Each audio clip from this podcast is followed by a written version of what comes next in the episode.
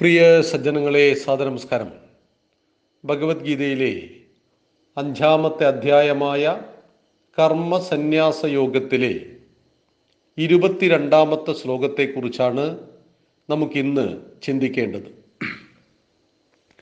ഏഹി സംസ്പർശജാ ഭോഗ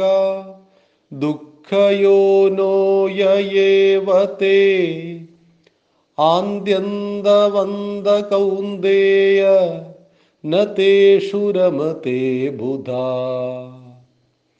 ഏഹി സംസ്പർശജാ ഭോഗാഹ ദുഃഖയോനോ നയ ഏവത്തെ ആന്ത്യന്തവന്ത കൗന്ദേയ നേഷു രമത്തെ ബുധ.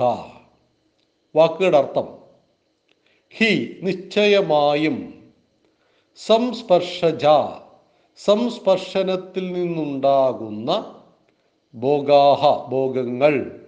യേ ഏവയോ തേ അവ ദുഃഖയോനയ ദുഃഖയോനികൾ ആദ്യന്തവന്ത ആദ്യന്തങ്ങളോടൊത്തവ. ഏവ തന്നെ കൗന്ദേയ അല്ലയോ കുന്തിപുത്ര ബുധ വിവേകി തേഷു അവയിൽ ന രമതേ രമിക്കുന്നില്ല വിഷയേന്ദ്രിയ സ്പർശനങ്ങളിൽ നിന്നുമുണ്ടാകുന്ന ഭോഗങ്ങളെല്ലാം ദുഃഖകാരണങ്ങളും ആദ്യ അവസാനമുള്ളവയുമാണ്. അല്ലയോ കുന്തിപുത്ര വിവേകി അവയിൽ രമിക്കുന്നില്ല. ഭഗവാൻ കർമ്മ സന്യാസ യോഗത്തിൽ സന്യാസിയുടെ ലക്ഷണങ്ങളെക്കുറിച്ചുള്ള ശ്ലോകങ്ങളാണ് നാം നിരന്തരമായി പഠിച്ചുകൊണ്ടിരിക്കുന്നത്. സന്യാസം എന്ന തലത്തിലേക്ക് ഉയരുമ്പോൾ ആ തലത്തിൽ നിൽക്കുന്ന ഒരു മനുഷ്യനെ സംബന്ധിച്ച് അദ്ദേഹം ഉയർന്നു നിൽക്കുന്നത് ഒരു സാമാന്യ മനുഷ്യനുമായി എത്ര അകലത്തിലാണ് എന്നതാണ്. വിഷയങ്ങൾക്കു പിന്നാലെയുള്ള യാത്ര തന്നെയാണ് സാമാന്യ ലോകത്ത് ജീവിതം. സുഖം എന്ന വാക്ക് ഇന്ദ്രിയങ്ങളുടെ സുഖം തന്നെയാണ്. കണ്ണിന് നല്ല കാഴ്ച അത് സുഖത്തെ തരുന്നു. കണ്ണിന് സുഖത്തെ തരുന്നു. ചെവിക്ക് നല്ല ശബ്ദം ത്വക്കിന് സ്പർശം രസനേന്ദ്രിയത്തിന് രുചി മൂക്കിന് നല്ല ഗന്ധം. ഇതെല്ലാം തന്നെ അതാതിന്ദ്രിയങ്ങളുടെ സ്പർശനമാകുന്നു. ഇതിൽ നിന്നാണ് സുഖത്തെ അനുഭവിക്കുന്നത്. നല്ല ഭക്ഷണം കഴിച്ചു നല്ല കാഴ്ച കണ്ടു നല്ലത് കേട്ടു നല്ലത് പറഞ്ഞു എന്നൊക്കെ നാം പറയുന്നത് തീർച്ചയായിട്ടും പഞ്ചേന്ദ്രിയങ്ങളുമായി ബന്ധപ്പെട്ടിട്ട് സുഖത്തെ നാം മനസ്സിലാക്കുന്നത് കൊണ്ടാണ്. സാമാന്യ ലോകത്ത് സുഖത്തിന്റെ മാനദണ്ഡം പഞ്ചേന്ദ്രിയ സുഖം തന്നെയാണ്.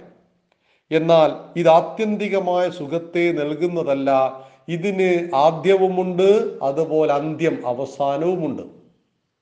സുഖം ഉൽപ്പന്നങ്ങളിലാണ്. അല്ല പലപ്പോഴും നമ്മൾ പറയാറുണ്ട് ഒന്നാമത്തെ ലഡുവിന്റെ സുഖം രണ്ടാമത്തെ ലഡുവിലില്ല. രണ്ടാമത്തെ ലഡു തന്നാൽ ലഡുവിനോട് നമുക്ക് തൽക്കാലം വിരാമം തോന്നും. മൂന്നാമത് ലഡു തിന്നാൻ തിന്നേണ്ടി വന്നാൽ അത് നമ്മളെ നിർബന്ധിക്കേണ്ടി വരും. നാലാമതും ലഡു തന്നാൽ നമ്മൾ ഓടിക്കളയും. ഒന്നാമത്തെ ലഡു അതിമനോഹരമായിരുന്നു എന്നാൽ നാലാമത്തെ ലഡു വല്ലാത്ത ദുഃഖത്തിനും കാരണമായി. ആ ലഡുവിനെ ഭയന്ന് ഓടിക്കളയേണ്ട അവസ്ഥ പോലും ഉണ്ടായിരിക്കുന്നു. അപ്പൊ സുഖം വസ്തുവിലല്ല സുഖം അനുഭവിക്കുന്നവന്റെ തലത്തിലാണ് കിടക്കുന്നത്. ബാഹ്യ സുഖങ്ങൾ അനുഭവിക്കണ്ട എന്ന് ഭാരതത്തിന്റെ ധർമ്മശാസ്ത്രങ്ങൾ പറയുന്നേയില്ല. നമ്മളോട് പറയുന്നത് ധർമാർത്ഥ കാമ മോക്ഷം തന്നെയാണ്. ആവുന്നത്ര പണം ധർമ്മത്തിന്റെ മാർഗത്തിൽ സമ്പാദിക്കണം പക്ഷെ ഇവിടെ ഉപദേശിക്കുന്നത് സന്യാസിയുടെ ലക്ഷണങ്ങളെ കുറിച്ചാണ് ഈ പറയുന്ന കാര്യങ്ങൾ ഒരു ഗൃഹസ്ഥന് ബാധകമല്ല പലപ്പോഴും. ഗൃഹസ്ഥൻ സന്യാസിയെ പോലെ ആകരുത്. സന്യാസി ഗൃഹസ്ഥനെ പോലെയും ആകരുത്. സന്യാസി സർവസംഘ പരിത്യാഗിയാണ് ഒന്നിനോടും മമത്വമില്ലാതെ പ്രവർത്തിക്കുന്നു. ചിലപ്പോൾ നമ്മുടെ ദൃഷ്ടിയിൽ സന്യാസിമാർ കോടിക്കണക്കിന് ആസ്തിയുള്ള ഒരു വലിയ ആളൊക്കെ ആയിട്ട് നമുക്ക് തോന്നും. പക്ഷേ ഈ ആസ്തികളൊന്നും അദ്ദേഹത്തിന്റെതായിട്ട് അദ്ദേഹം കരുതുന്നില്ല. ലോകഹിതാർത്ഥം. അങ്ങനെയാണ് നമ്മുടെ സന്യാസിമാരിൽ ശരിയായ സന്യാസിമാർ പ്രവർത്തിക്കുന്നത്. അന്നും ഇന്നും എക്കാലത്തും അങ്ങനെ തന്നെയാണ്. വിവേകാനന്ദ സ്വാമികൾ അമേരിക്കയിൽ പോയ സമയത്ത് അദ്ദേഹം ധാരാളം പണപ്പിരിവ് നടത്തിയിട്ടുണ്ട്. ഇവിടെ ആശ്രമം ഉണ്ടാക്കാൻ വേണ്ടിയിട്ട്. അദ്ദേഹത്തിന്റെ ഗുരുനാഥന്റെ പേരിൽ ശ്രീരാമകൃഷ്ണ ആശ്രമം മഠമുണ്ടാക്കാൻ വേണ്ടിയിട്ട് വലിയ കലക്ഷൻ എല്ലാ സ്ഥലങ്ങളും നടത്തിയിട്ടുണ്ട്. സന്യാസി പിരിവിനിറങ്ങുന്നു എന്നൊക്കെ പറഞ്ഞപ്പോൾ അത് സന്യാസിക്ക് വേണ്ടിയല്ല സമാജഹിതം ലോകഹിതാർത്ഥമാണ് ആ പ്രവർത്തനം. വളരെ രസകരമായ അനുഭവം അദ്ദേഹത്തിന് യൂറോപ്യൻ രാജ്യത്ത് വെച്ചുണ്ടായി. അതിസമ്പന്നനായ ഒരാളുടെ വീട്ടിൽ സ്വാമിജി സാമ്പത്തിക സമാഹരണത്തിന് പോയപ്പോൾ അദ്ദേഹം വളരെ പരുഷമായ രീതിയിൽ പെരുമാറുകയും ഒന്നും കൊടുക്കാതിരിക്കുകയും ചെയ്തു. എന്നാൽ കുറച്ച് ദിവസത്തിന് ശേഷം അദ്ദേഹത്തിന് മനസ്താവ് ഉണ്ടാവുകയും കൂടെ വന്ന ഒരു സായിപ്പിനെ അറിയിക്കുകയും വിവേകാനന്ദ സ്വാമികളോട് ഒരു പ്രാവശ്യം കൂടി അവിടത്തേക്ക് ചെല്ലാനും പറഞ്ഞു. സ്വാമിജി വീണ്ടും ചെന്നപ്പോൾ അന്ന് വരെ മറ്റുള്ളവർ കൊടുത്തതിനേക്കാൾ വലിയൊരു സംഖ്യ സ്വാമിജിക്ക് അദ്ദേഹം കൊടുത്തു.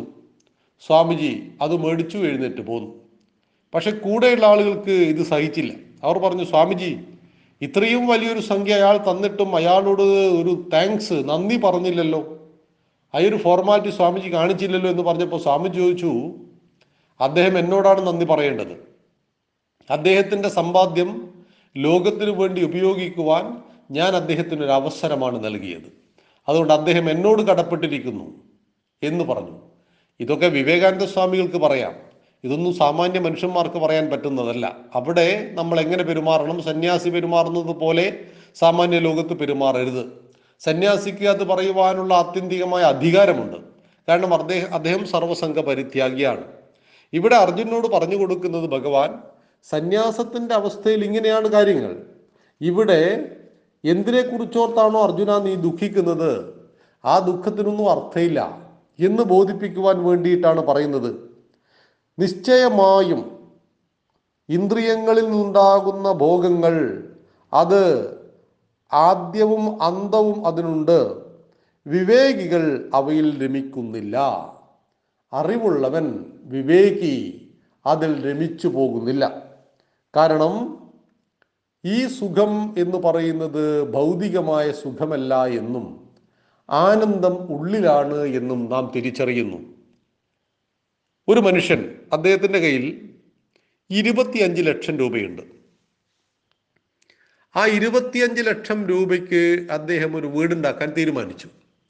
എന്നാൽ മറ്റു പലരും ഇടപെട്ടു അഭിപ്രായങ്ങൾ പറയാൻ തുടങ്ങി. അങ്ങനെ ആ വീടിന്റെ വലിപ്പം വർദ്ധിച്ച് വർദ്ധിച്ച് അത് എഴുപത്തി അഞ്ച് ലക്ഷം രൂപയിൽ സമാപിച്ചു.